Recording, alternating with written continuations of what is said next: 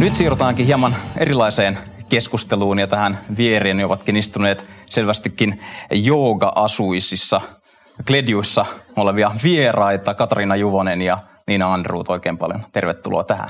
Kiitos. Kiitoksia. Sä oot Katariina Smartlilla vetämässä teidän globaalia sisäistä viestintää. Sun työ käsittääkseni monella aikavyöhykkeellä liikkuu ja on aika pitkältikin hektistä. Miten sä pystyt pitämään ja pidät työn ja vapaa-ajan balanssia? Se on erittäin hyvä kysymys tänä päivänä ja varsinkin tämmöisissä poikkeus, poikkeusoloissa myös. Ähm, me tosiaan toimitaan äh, 16 eri paikassa Sydneystä San Franciscoon, niin voisin tehdä ympäri kellon töitä koko ajan, jos, jos haluaisin, mutta en halua. Mm. Ja, ja se on myös aika vahvasti taito osata irrottautua. irrottautua ja mulle se henkilökohtaisesti tarkoittaa sitä, että, että on paljon asioita myös työn ulkopuolella, tärkeitä ihmisiä ja, ja harrastuksia ja mielekäs tekemistä. Mielekäs tekemistä ja sitten se pitää olla aika tietoinen valinta, että kone menee kiinni ja Slack-notifikaatiot on pois päältä ja, ja jättää, jättää ne asiat sikseen. Mutta se on taito, mitä pitää harjoitella vähän joka päivä. Niin, kuulostaa siltä, että tätä pitää tehdä jatkuvasti ja ei ole sellaista selkeää sapluunaa siihen, että minkälainen päivä on vai onko? Ei ole selkeää sapluunaa ollenkaan ja, ja kun toimitaan aikavyöhykkeellä, niin sit saa olla oma mieli ja muiden mieli aika joustavaa. Välillä on aikainen aamu ja välillä voi olla myöhäinen ilta, mutta, mutta sitten kukaan ei meillä oleta sitä, että aina olisi tällä tavalla. Et meillä on onneksi sillä tavalla terve työkulttuuri, että ei odoteta, että kaikki olisi kellon ympäri tavoitettavissa koko ajan. Eikä pidä olla, ei kukaan mm. jaksa semmoista. Mielenkiintoista. Niina, sä oot täällä meillä Ellun kanoilla asiakkuusjohtajana ja selkeästi myöskin äh, pystyt pitämään balanssia, jos nää, tähän aikaan aamulla niin kun jooga, jooga kiinnostelee, niin, niin, niin tuota, mistäs näin? Tota, mulle jooga on oikeastaan sellainen äh, mun tapa irrottautua, irrottautua tästä arjen rumpasta, että – että vaikka en teekään usein monilla aikavyöhykkeillä töitä, tosin nyt hiukan kun tehdään, tehdään tätä Kata ja, ja Smartin kanssa yhteistyötä, niin ollaan päästy vähän tähän rumpaan mukaan. Mutta mulla on muuten, muuten sitten tällaiset niin kuin ruuhkavuodet käynnissä, niin sanotaanko, että jooga on mulle sellainen toiminnallinen tapa pysähtyä. Mä en ole mitenkään erityisen hyvä siinä semmoisessa hengittelyssä ja tuota, meditoinnissa. Mä kaipaan tällaista toimintaa siihen, että, että tota, myöskin siihen pysähtymiseen tavallaan. Ja musta toi Kata, mitä sanoit siitä, että, että teillä on sanotettu se, että ei tarvitse olla aina tavoitettavissa, niin on mm. tosi tärkeää, että, että tavallaan se tietysti osa sun työtä siinä sisäisenä viestijänä, niin varmasti on myöskin Joo. just tehdä sitä niin kuin näkyväksi, että siihen on, on lupa Joo. olla offline. Joo. Niin, tuntuu, että monipaikkatyö on tänä päivänä se iso buzzword ja, ja myöskin sen hybridityö ylipäätään, sen erilaiset sovellukset, niin minkälaisia hyviä käytänteitä Katriina, sä oot huomannut tässä nyt, sanotaan post, post-koronaan aikaan siirtymässä tai tässä kun ollaan, niin, niin, niin teidän työpaikalla? Mun mielestä tässä on ehkä tärkeää mainita se, että, että jos käytänteitä alettiin rakentaa nollasta siinä vaiheessa, kun korona iski päälle, niin organisaatiot on varmaan aika pulassa siinä vaiheessa. Puhutaan sitten niinku kulttuurista tai ylipäätään hyvin semmoisista arkipäivän, arkipäivän asioista, mutta, mutta me ollaan tehty tosi paljon, koska ollaan eletty ympäri maailmaa ja, ja on niin kuin myönnettävä se fakta, että me ei ikinä olla kaikki samaan aikaan, vaikka, vaikka niin kuin kellon aikaan läsnä. Ähm, Mutta meillä on ollut tosi pitkää vuosia jo äh, kaksi kertaa viikossa henkilöstöpalaveri maanantaina – maanantaina ja sitten perjantaina. Maanantaina keskitytään liiketoiminnan asioihin ja perjantaina sitten taas tuotteeseen, mitä meidän tuotekehityksessä on tapahtunut. Ja se on toteutettu sillä tavalla, että se pääasiassa tehdään livenä Helsingistä, striimataan ympäri maailmaa ja sitten sit on nauhoite, minkä ne, ne, jotka eivät ole läsnä, katsoo sitten myöhemmin porukalla. Tietysti nyt kun koronan aikaan kaikki on etätöissä, niin se tapahtuu, tapahtuu niin kuin jokaiselle henkilökohtaisesti kotoa, kotoa, mutta se on itse asiassa tehnyt meistä vähän tasa-arvoisempia. Että kaikki on vähän samassa tilanteessa. Mä vedän sitä omasta, koto, omasta kotoani ja, ja muut katsoo sitä sit omista, omista etätyöpisteistänsä. Ja, ja se on ollut tässä koronan aikaa erityisen tärkeää, erityisen tärkeää että, että me tehtiin ensimmäistä puoli vuotta joka ikinen maanantai me otettiin katsaus koronaan, mitä, mitä vaikutuksia meidän liiketoimintaan, meidän, meidän niin kuin henkilöstöön, mitä, mitä nyt tapahtuu, että on pidetty kaikki tosi, tosi niin kuin tiukasti luupissa ja kaikilla on tilannekuva siitä, mitä tapahtuu. Toinen juttu, minkä mä haluan mainita, mikä on meille tosi tärkeä tapa rakentaa vuoropuhelua, on tämmöinen johtoryhmän Ask Me Anything, eli kysy mitä tahansa, kysy mitä tahansa pari kertaa kuukaudessa järjestettävä sessio, missä kuka tahansa meidän työntekijä voi kysyä mitä tahansa meidän johdolta. Siinä vaiheessa, kun mä liityin meidän remiin, niin mä olin vaan, että herranen aika, mitä tämä oikein on, että, että, että eikö kukaan näitä filtteroi edes etukäteen ja muuta, mutta ei. Heidät on opetettu siihen ja, ja on hämmästyttävää nähdä, kuinka suoria kysymyksiä sieltä tulee ja sitten taas toisaalta kuinka mutkattomasti meidän johto niihin vastaa. Että se on, on mahtavaa nähdä, että tämmöistä niin vuoropuhelua on arjessa koko ajan.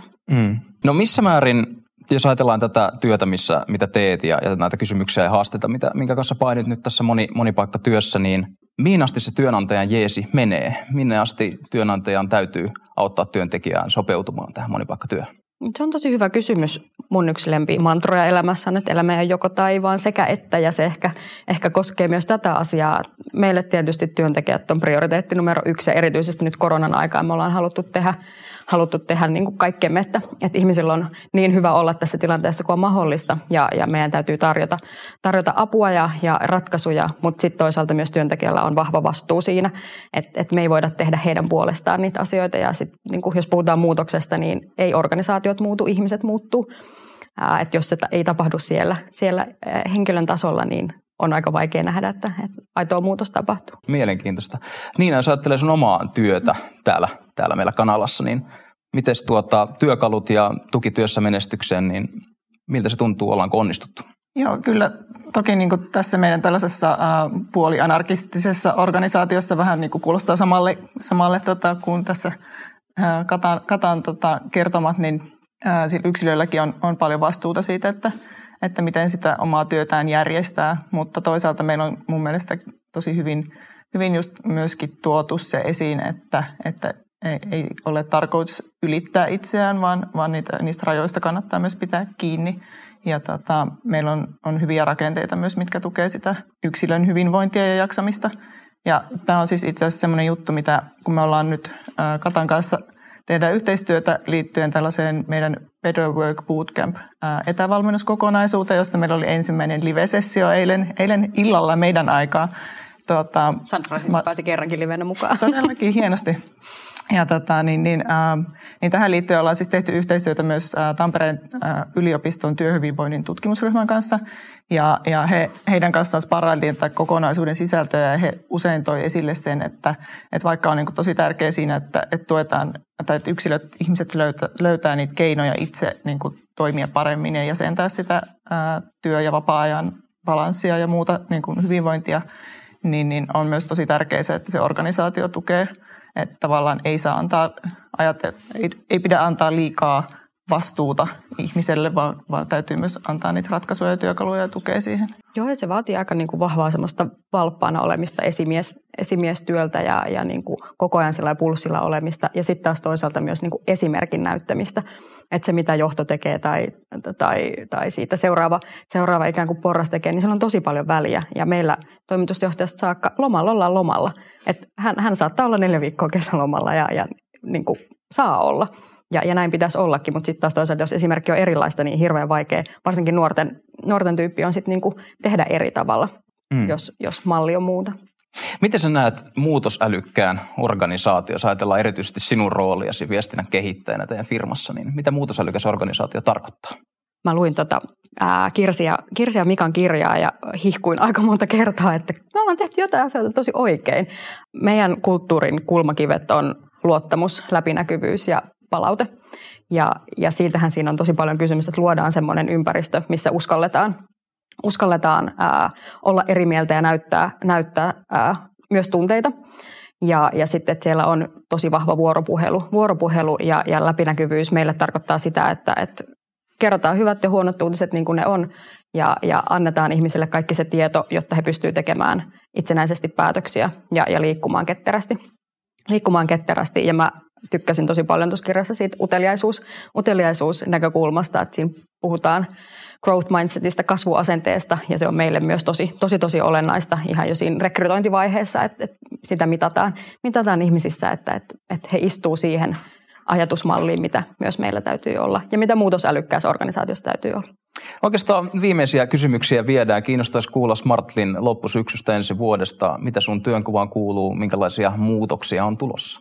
Muutos on jatkuvaa. Me ollaan sen verran nuori organisaatio, vasta seitsemänvuotias, että et meillä kaikki muuttuu koko ajan. Me ollaan semmoisessa ekosysteemissä, ekosysteemissä markkinointiteknologian parissa, että kaikki muuttuu koko ajan. Se on aika hurjaakin se muutos.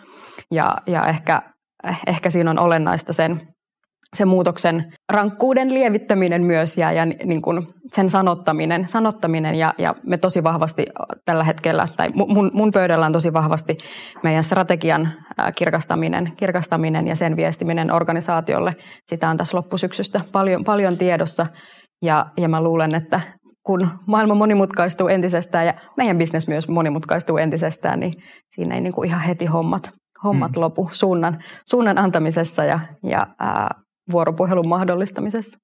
Erittäin mielenkiintoista. Smartly-seurantaan siis. Mites Nina, miltä loppuvuosi näyttää joogan merkeissäkö? Joogan merkeissä vähän joka päivä ja, ja tota, muunlaista rallia sitten siinä ympärillä. Erinomaista. Kiitos paljon teille molemmille tästä aamun Kiitos. Kiitos Tuomas.